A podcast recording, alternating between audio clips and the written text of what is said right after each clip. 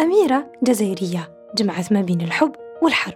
كانت جميلة وقارية. الحكاية هذه صرات في صحراء جزائر من زمان زماني. حكاية عيشوناش الجلابية بنت حاكم تماسي مع بن عمها بن حمد. حاكم منطقة توغورت اللي كانت بينهم عداوة كبيرة من البكري. واللي رغم هاد العداوة بن حمد كان يحب بزاف بنت عمو وحب يتزوج بها ويديها. ولأنه عمو كان كل مرة يرفضه قرر يشن عليه حرب.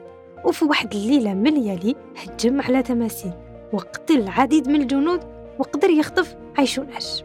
عيشوناش اللي كان باباها فرحان ومفتخر بها ورباها الوفاء وتقاليد القبيلة وكان يحضر فيها باش تكون في أعلى المناصب.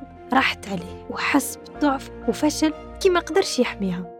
رفضت الأميرة الملك بن حمد وما كانتش تهدر معاه وهو دايما كان يقول لها يا سلطانة القلب والروح اللي في بالك تجيلك أمري وأنا خدامك. وعيشوناش ما كانتش تخزر فيه حتى الخزرة حتى واحد النهار لقاها تبكي.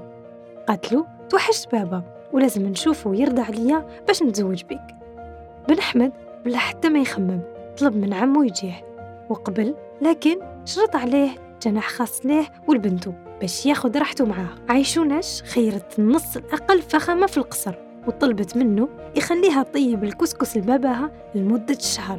زاد تانا قبل وبلا حتى ما يخمم من شدة حبه ليها لكنها كانت توجد الحاجة أكثر من هذاك الطعام. بدات عيشوناش تحط البارود في بلاصة الطعام وتغطيه بدقيق خشين من الفوق حتى لحقت وين فرغت كامل المخزون من البارود بلا ما يفيق بها حتى واحد.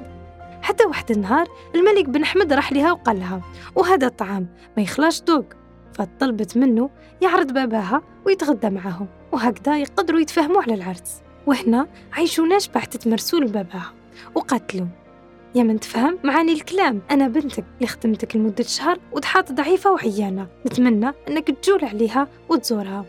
وهنا عيشوناش كان قصدها أنه بن حمد خلص له البارود ويقدر يهجم عليه في أي لحظة. وكما كان الحال هجمت قبيلة تماسي. قدروا يسلكوا الأميرة عيشوناش نجحت ورجعت بدارها.